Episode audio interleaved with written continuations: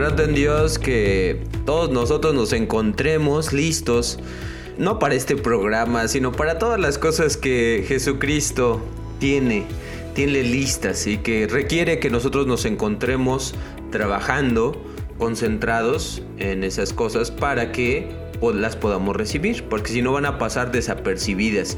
Y una de las situaciones que Jesucristo preparaba a sus discípulos es para el advenimiento del Espíritu Santo.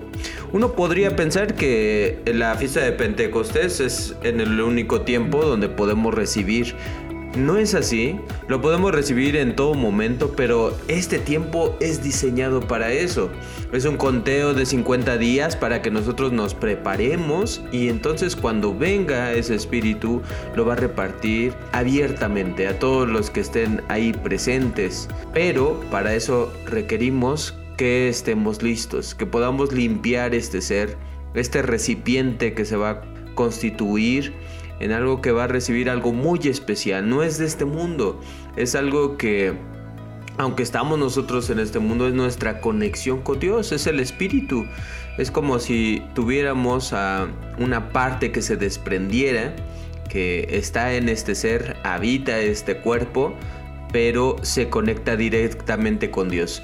Entonces, estos días de conteo que estamos yendo hacia Pentecostés, ya requiere que todos nosotros estemos conscientes de lo que vamos a vivir y estemos conscientes también de lo que implica que nosotros deseemos que ese espíritu esté en este recipiente, en este vaso, en este cuerpo, para poder dominar todo lo que le daña, todo lo que no nos conviene o todo lo que no es del espíritu tenemos que tener disposición.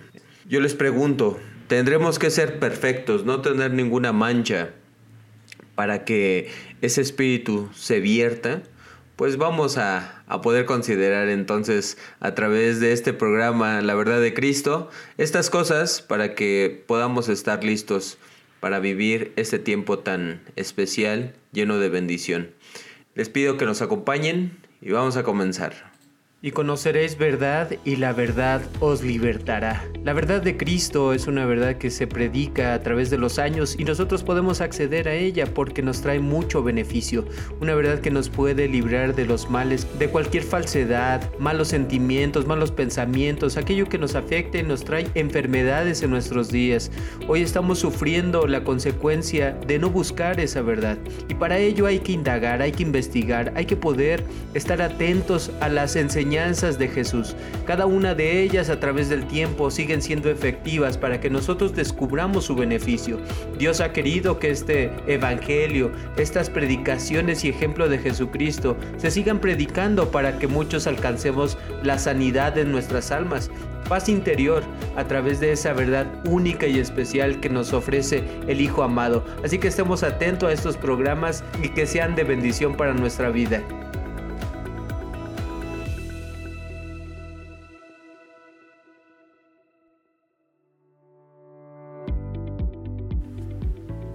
Así que planteábamos esta pregunta, ¿tendremos que ser perfectos ya para poder recibir esa virtud del Espíritu Santo?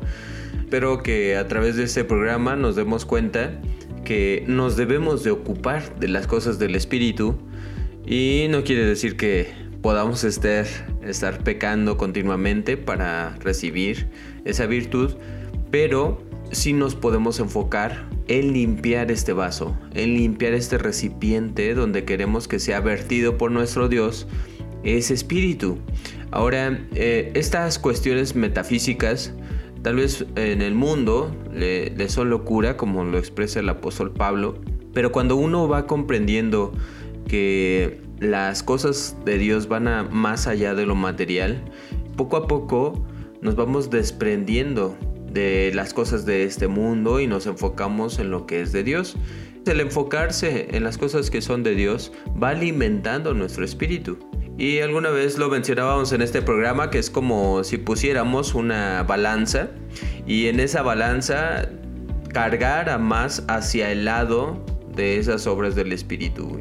Las obras del espíritu tenemos muchas, muchas que nos pueden conducir o que nos pueden alimentar pero requieren de nosotros esfuerzo. Entonces, eh, el mundo religioso plantea cosas que la Biblia no nos dice y esa es que eh, Jesús siempre va a buscar que nos esforcemos, siempre va a buscar que estemos trabajando en nuestro perfeccionamiento, que nos quitemos todos los defectos que nos puedan afectar para no recibir esas virtudes, virtudes de Dios.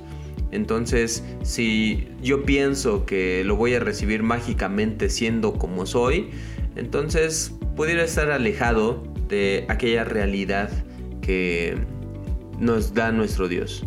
Entonces, a esta confusión a través de la escritura, nos vamos a dar cuenta que nuestro Señor Jesucristo, Él se preparó previamente para iniciar su ministerio. Es, una de las obras que eh, vemos más complejas por todo lo que se iba a, confrontar. Él se iba a confrontar a su propio pueblo, el cual estaba vestido en carnalidad. Ellos tenían mucho esfuerzo en guardar la ley, ¿no? Y, se enfocaban mucho en esto.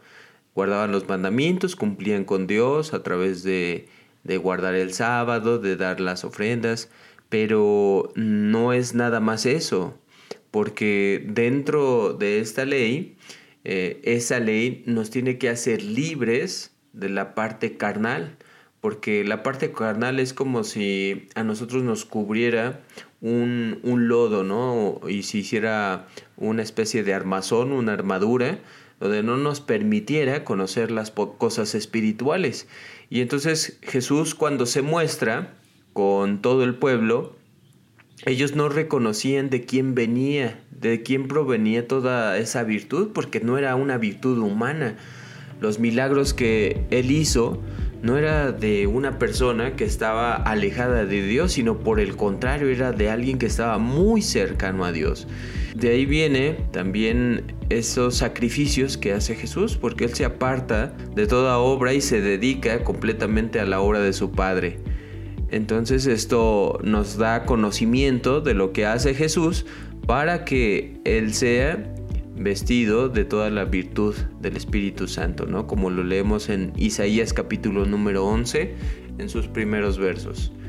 Entonces vamos a comenzar con una lectura que está en Filipenses 4, 8. En este verso 8 de Filipenses dice, por lo demás hermanos, todo lo que es verdadero, todo lo honesto, todo lo justo, todo lo puro, todo lo amable, todo lo que es de buen nombre, si hay virtud alguna, si algo digno de alabanza, en esto pensad. Lo que aprendisteis y recibisteis y oísteis y visteis en mí, esto haced, y el Dios de paz estará con vosotros.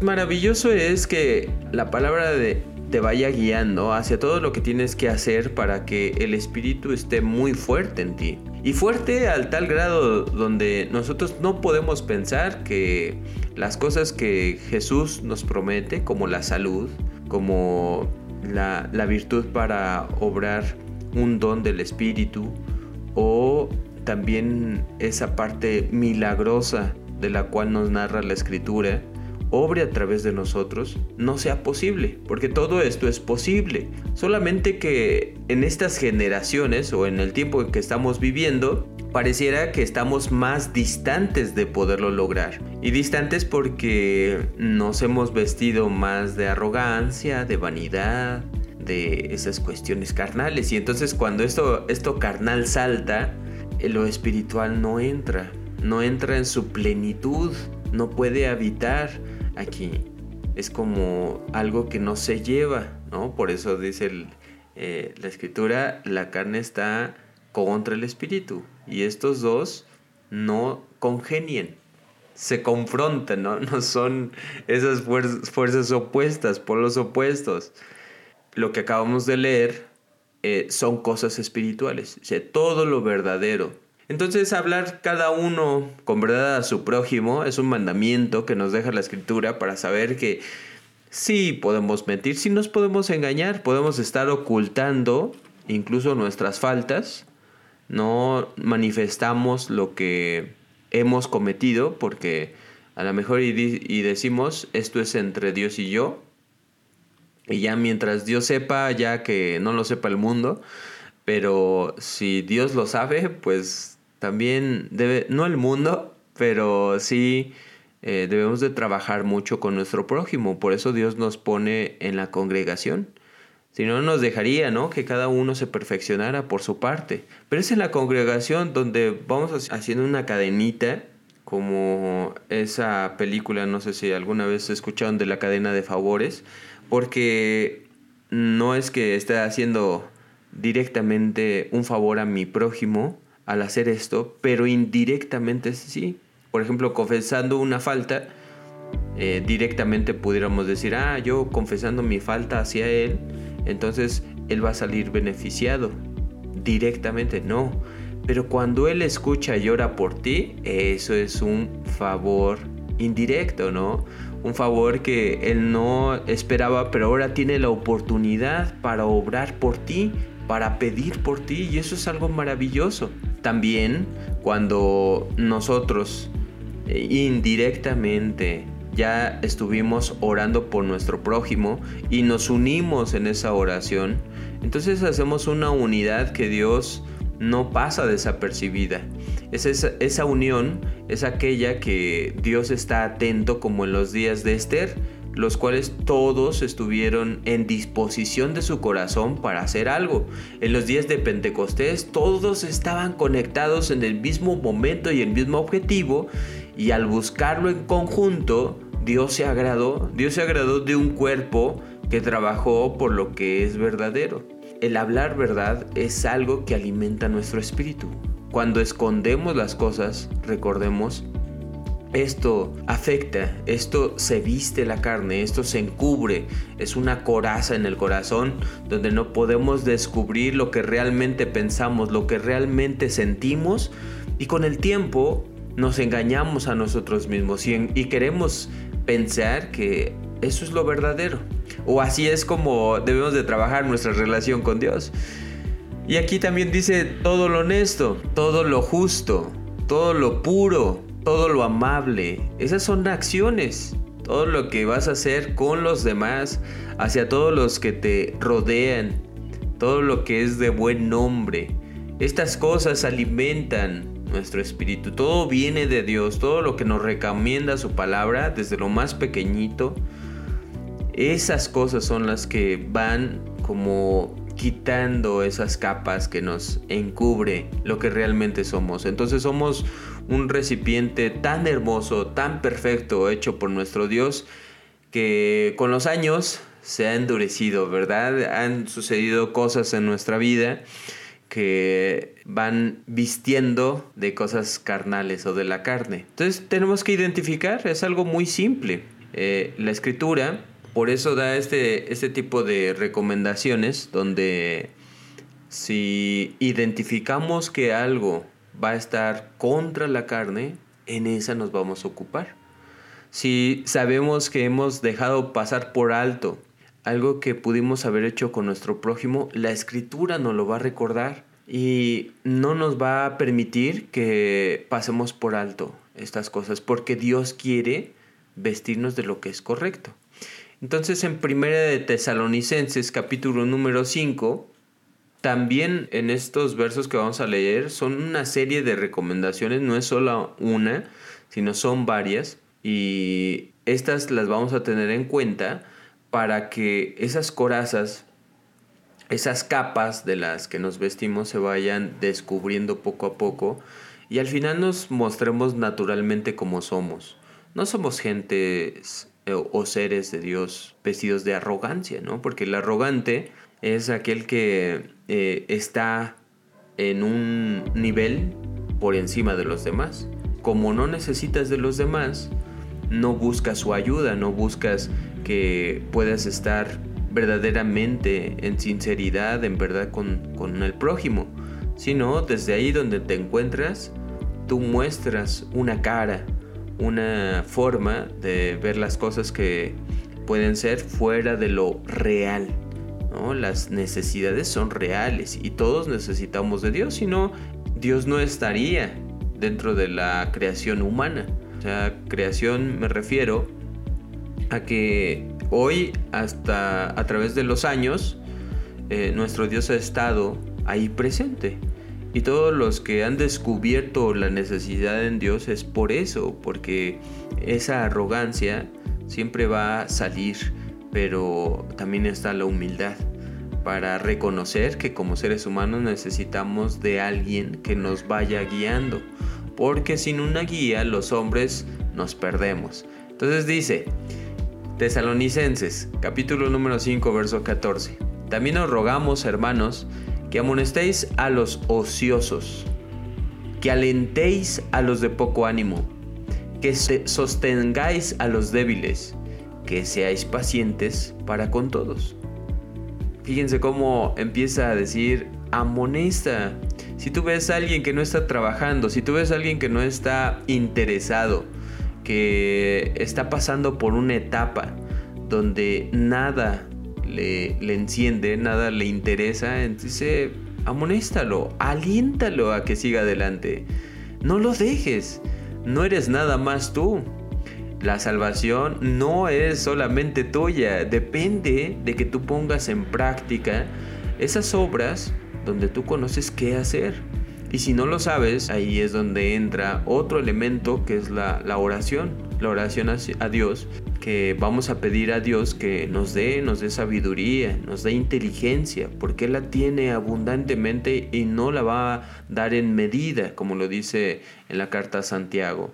Sostén a los débiles y que tú seas paciente para con todos. Ay, no, pero es que esa paciencia no se puede tener en estos tiempos, ¿no? Bueno, pues es que es algo que debemos de trabajar, pero la fe obra paciencia.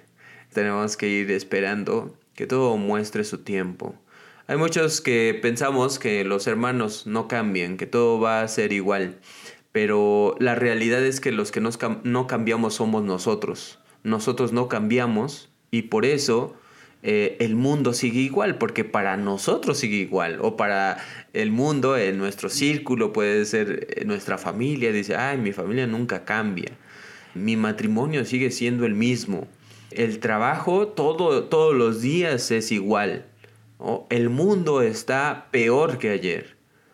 La congregación donde yo estoy siempre va hacia atrás, se estanca. Pues entonces los que no cambiamos somos nosotros. Los ojos de Jesús, ¿cómo habrán sido? ¿No? En los tiempos donde pareciera que, que estaban muy mal las cosas, pero él tenía unos ojos distintos. Él veía las cosas conforme a la voluntad de su padre y se enfocaba en que esa voluntad se ejecutara y entonces su mundo cambió. Y todos los que estaban a su entorno también cambiaron, se sentían inspirados gracias a que Jesús hacía la parte que le correspondía. Él trabajaba y daba todo por los demás, sacrificaba muchas cosas para que esos sacrificios ayudaran a que Él fuera el medio para que Dios se manifestara, que la gloria del Padre habitara en el Hijo. Porque todas las cosas que tenía Jesús eran del Padre y el Padre se las concedió con el propósito de que nosotros las conociéramos, que conociéramos a Dios, conociéramos a ese Dios todopoderoso a través de Jesús. Y Jesús nunca escondió esto, siempre lo manifestó. Y al estar manifestando y trabajando eh, en esto constantemente, el Espíritu no se apartó de Jesús y no se apartó de todos esos hombres y mujeres que se enfocaron en estas obras. El verso 16 dice, estad siempre gozosos, orad sin cesar, dad gracias en todo, porque esta es la voluntad de Dios para con vosotros en Cristo Jesús. No apaguéis el Espíritu. Y esto es bien importante. Entonces, nosotros podemos imaginarnos que tenemos un switch espiritual y un switch carnal, ¿no? Donde si mantenemos encendidos el de la carne, entonces el espíritu no puede eh, forzarnos a, hacer de nosotros una habitación. Eh, la carne, nosotros somos el que le damos lugar cuando nos exaltamos, cuando nos enojamos, cuando somos caprichosos, cuando somos vanidosos, ahí entonces estamos encendiendo ese switch hacia la carne. Pero cuando encendemos el del espíritu, nos empezamos a ocupar y empezamos a alimentarnos de estas situaciones, de todas estas obras, de conceptos, de información, de todo lo que podemos recibir de Dios y entonces este ser cambia, este recipiente se transforma en algo distinto porque ahora se relaja, ¿no? No anda siempre tenso, no anda siempre con esa posición de defensa, de, de que mírame pero no me toques, ¿no? Porque esas posiciones tensas cuando nosotros nos cruzamos los brazos, cuando estamos con ceños fruncidos o, semblantes pesados, cuando tenemos una energía que no es la adecuada, todo eso va contra el espíritu. Pero para eso está la palabra de Dios, dice, enfócate en el gozo, en el gozo en el Señor. Eh, ora sin cesar. En esa oración pide, pide por ti, pide porque Dios te transforme, porque Dios te ayude. Ten esa humildad para poder aceptar que no somos perfectos y en esa imperfección pedimos porque nos revele las cosas que no vemos. Porque acuérdense, si estamos vestidos y entonces esa, esas capas y esas corazas nos van encubriendo cada vez menos notamos nuestros defectos, menos notamos las necesidades que tenemos de Dios y pensamos que todos los demás son los que tienen el problema, ¿no? No, es que tú, tú fuiste el que me hizo hacer, no, tú fuiste el que tuvo el error, no, es que todos tienen la culpa. Y volteamos hacia los demás, pero no vemos la viga que está en nuestro ojo. Y esa viga es esa parte carnal que no nos permite ver. Y esa parte carnal, ese estorbo en nuestra visión, lo podemos quitar con ayuda del Espíritu, solamente así. No apagues el Espíritu, no apagues esa obra que quiere hacer en ti. Dice Mateo capítulo número 26, verso 41, vela y ora, ocúpate en las cosas que tienes que hacer. No pienses que todo va a venir por casualidad. Vela y ora para que no entres en tentación.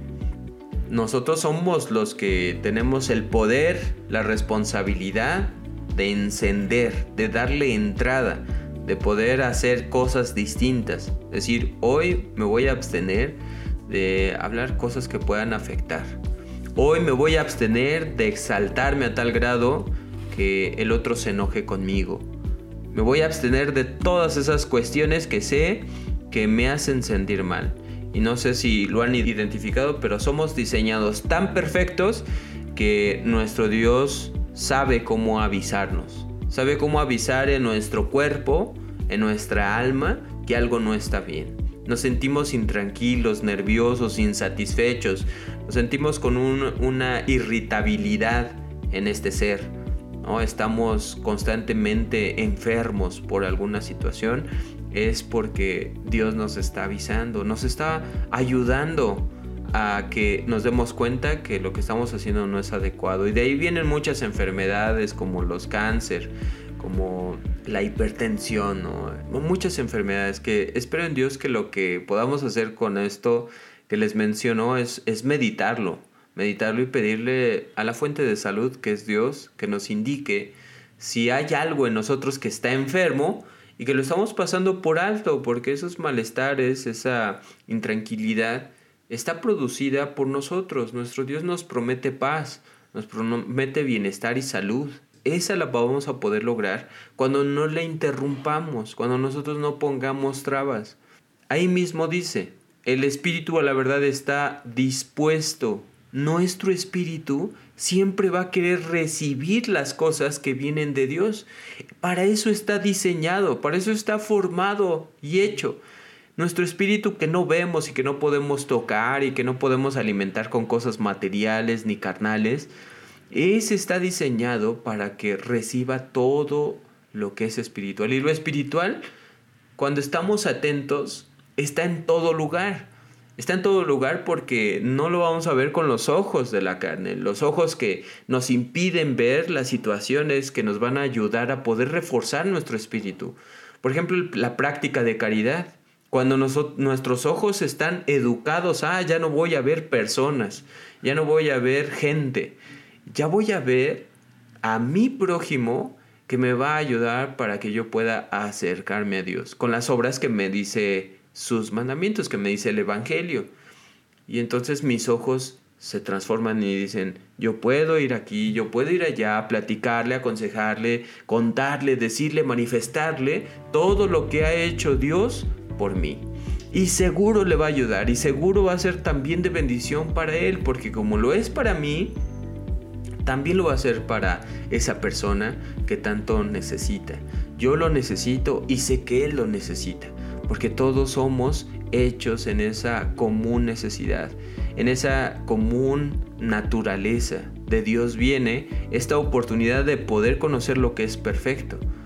Pero para poder conocer lo perfecto, primero identifica la carne es débil, la carne domina y necesitamos del Espíritu. Entonces las obras del Espíritu en los tiempos del Pentecostés, si nos enfocamos en la lectura de, Hechos, capítulo número 2, vamos a darnos cuenta que estaban abundando, ¿no? Es, es, algo que no escondían, todos los demás estaban ocupados en las cosas del Espíritu, en ayudar, en beneficiar, en, vender las cosas que eran necesarias para que la obra siguiera creciendo y que todos los que tuvieran esa disposición eh, nuestro Dios les, les proveyó de todo lo necesario, nunca les faltó nada. Y esto era un gran gozo, una gran felicidad porque en aquellos tiempos la, obra era para poder difundir lo que Jesús había hecho y se difundía este evangelio hasta que alcanzó esa, esa plenitud de 144 mil señalados, 144 mil personas que fueron tras el mismo objetivo y querían pertenecer al mismo cuerpo y a la misma iglesia y tener la misma cabeza que era Jesús. Y todos coincidieron en esto. Pero nosotros eh, en, el, en lo contra, cuando vemos el versus de, de las cosas que son contrarias a la parte espiritual, vemos la división, la frialdad. Cuando notamos congregaciones, cuando notamos lugares, familias, matrimonios, amistades que se enfrían, que se van alejando y que se va endureciendo el corazón. Y yo por qué lo voy a hablar si no me habla el primero, yo por qué le voy a pedir perdón si yo este, no le he hecho nada. Entonces se va endureciendo el corazón y se van enfriando estas relaciones humanas y las relaciones que tenemos con nuestro prójimo, por eso dice la escritura, primeramente a los domésticos, porque ahí vamos a comenzar en nuestra casa. Ahí en la casa espiritual vamos a comenzar a obrar caridad, a hacer el bien. Debemos de trabajar por nosotros mismos nuestra relación con Dios, no con el prójimo. Esto, todo esto va conectado, porque por eso les decía que es como una cadenita de favores, porque yo voy ayudando a mi prójimo, yo voy haciendo esto por los que están en mi iglesia, yo voy haciendo esto por los que están en mi comunidad, por los que están en mi familia, y se va haciendo un círculo. Y ese círculo es ese círculo espiritual que nos va fortaleciendo como un solo ente, como un solo edificio, como una sola casa. Y esa casa va siendo edificada peldaño por peldaño en esa eterna voluntad. Y el espíritu entonces ahí va a estar, presto a ver. Ahí ya vi necesidad, ya vi que acá también necesitan, ya vi que tú necesitas más de lo que te había sido concedido, lo va reproduciendo y entonces todo se va fortaleciendo. Tenemos que ver las dos partes. Tenemos que ver lo que es ideal, pero darnos cuenta si estoy yo en lo contrario. Y no culpar a nadie porque la responsabilizar de encender o apagar está en mí. Todos esos hombres y mujeres lo primero que hicieron fueron aceptar eso y fueron valientes porque confrontaron a sí mismos su, su debilidad carnal, su debilidad natural. Porque esa debilidad natural le interrumpía el hacer las cosas para Dios. Dice Romanos 8:27, y el que examina los corazones sabe cuál es la intención del Espíritu, porque conforme a la voluntad de Dios, intercede por los santos. Porque Dios examina y escudriña los corazones. A Él es lo que le importa, lo que radica aquí.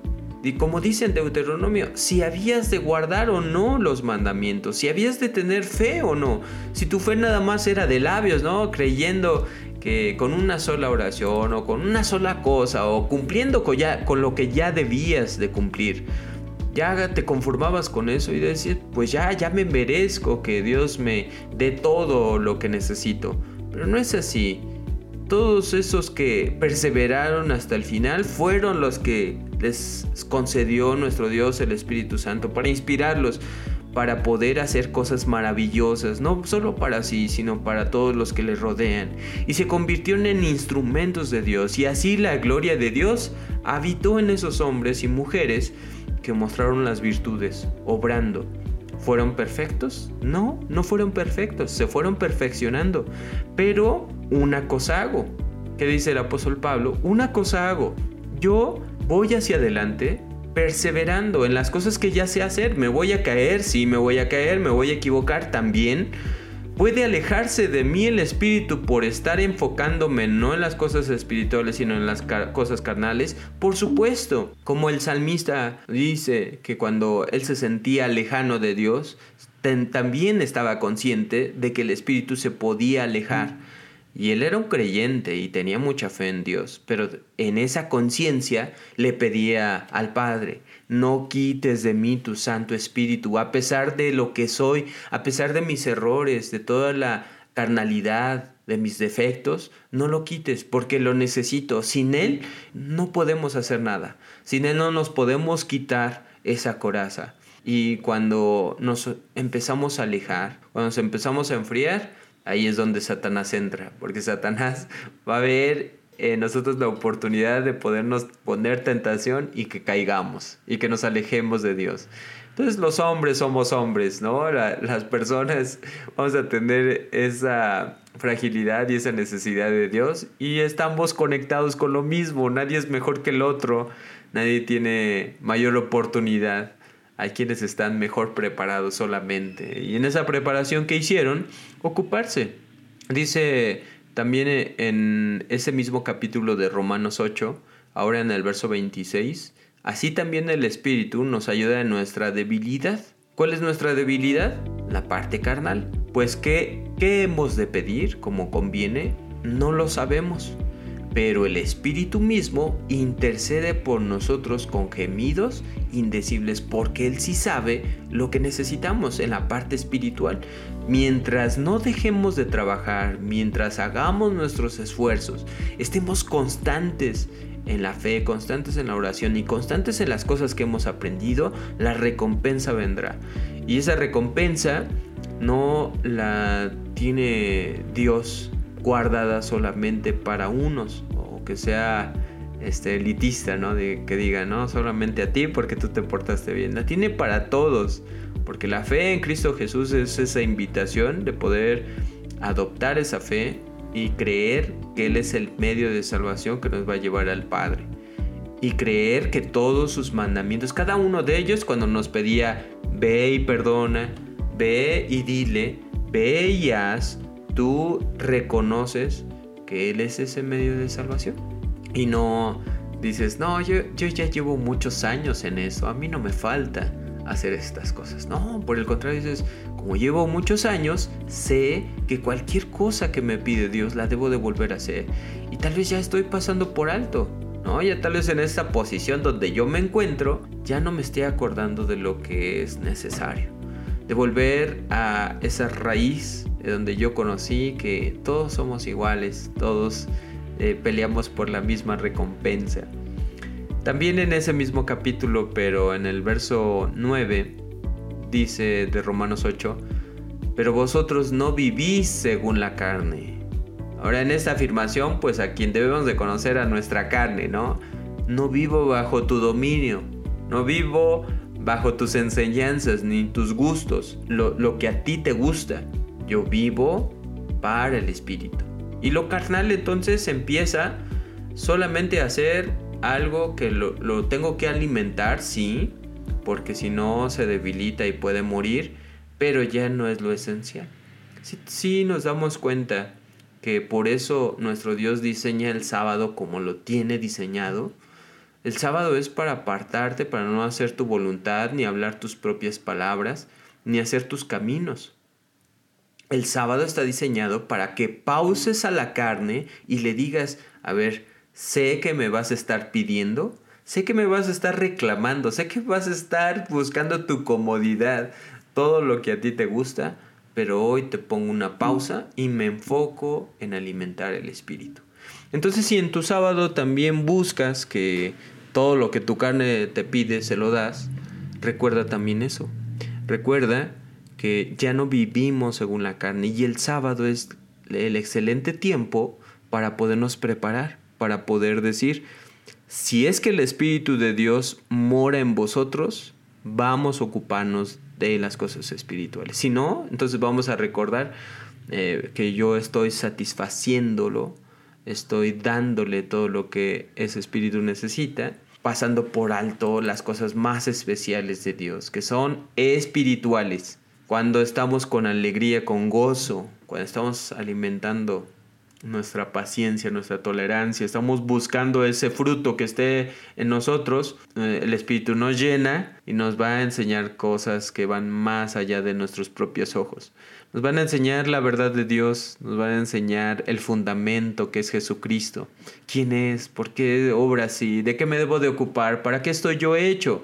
¿Para qué fui llamado? ¿Por qué estoy aquí? ¿Con qué propósito? Me van a enseñar todas las cosas. Y me voy a ocupar de lo que Él tiene porque no, no me va a dejar estar ocioso ni estéril en el conocimiento, sino por el contrario me va a nutrir de todo y sé a dónde voy, sé por qué lo debo de hacer, tengo una visión clara a dónde debo de ir, ya no tengo ninguna duda, porque ahora el Espíritu es quien me dirige y si soy dirigido con el Espíritu, si soy dirigido por el Espíritu, no hay ley contra mí. No hay ley porque yo vivo en libertad, en libertad de hacer. Ya no hago las cosas por arrogancia y vanidad, ahora las hago por un beneficio a los demás. Comprendo que soy parte de un sistema, de un cuerpo, de un edificio que necesita de mí y necesita de lo que Dios me ha dado para ponerlo al servicio de los, de los demás. Y entonces cuando yo hago esto, todo ese cuerpo se va perfeccionando con ayuda mía, porque la gloria de Dios se manifiesta en mí, así como en Jesucristo. Y todos nos unimos al propósito maravilloso de Jesús, que es salvar el mundo, establecer su reino y que ese reino se, va se vaya haciendo más fuerte. Porque si no, entonces sabemos que el que está fortaleciéndose es el reino de Satanás, el reino de las tinieblas, el reino de la oscuridad, de la ignorancia, de la lejanía con Dios. Pero el, reino por el que estamos trabajando es el reino de luz, el reino de Jesús, y ese reino no tiene igual. Ese reino es poderoso, ese reino es de beneficio y lo necesitamos nosotros y lo necesita el mundo. Recordemos siempre entonces que cuando nosotros limpiamos este ser, lo vamos a hacer por obras, vamos a hacer cosas, mandamientos, vamos a hablar, vamos a orar, vamos a hacer todo lo que sea necesario para que este recipiente esté listo, para cuando venga Dios con su virtud, nosotros ya hemos trabajado previamente y Él decidirá si somos dignos o no, pero no nos cansemos, sigamos trabajando y sigamos perseverando en lo que somos llamados. Esperando que esto sea de bendición, que pongamos en práctica. Entonces en práctica es para que limpiemos este recipiente, ¿sí? descubramos esa carnalidad y salga la parte espiritual. Este programa, La Verdad de Cristo, por su servidor Sabdi Castillo, se transmite o lo pueden escuchar en diferentes plataformas todos los lunes. Todos los lunes buscamos cumplir con este material y esperando que sea de bendición. Y si es de bendición para ti, compártelo, difúndelo, porque no es para tus servidores, es para que podamos seguir cumpliendo con los mandamientos de que nos da nuestro Maestro Jesucristo. Dios nos bendiga y nos escuchamos hasta la próxima.